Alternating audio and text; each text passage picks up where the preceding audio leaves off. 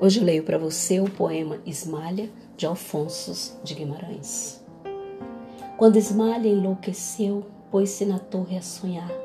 Viu uma lua no céu, viu outra lua no mar. No sonho em que se perdeu, banhou-se toda em luar. Queria subir ao céu, queria descer ao mar. E no desvaio seu, na torre pôs-se a cantar. Estava perto do céu, estava longe do mar. E como anjo pendeu as asas para voar. Queria a lua do céu, queria a lua do mar. As asas que Deus lhe deu ruflaram de par em par. Sua alma subiu ao céu, seu corpo desceu ao mar.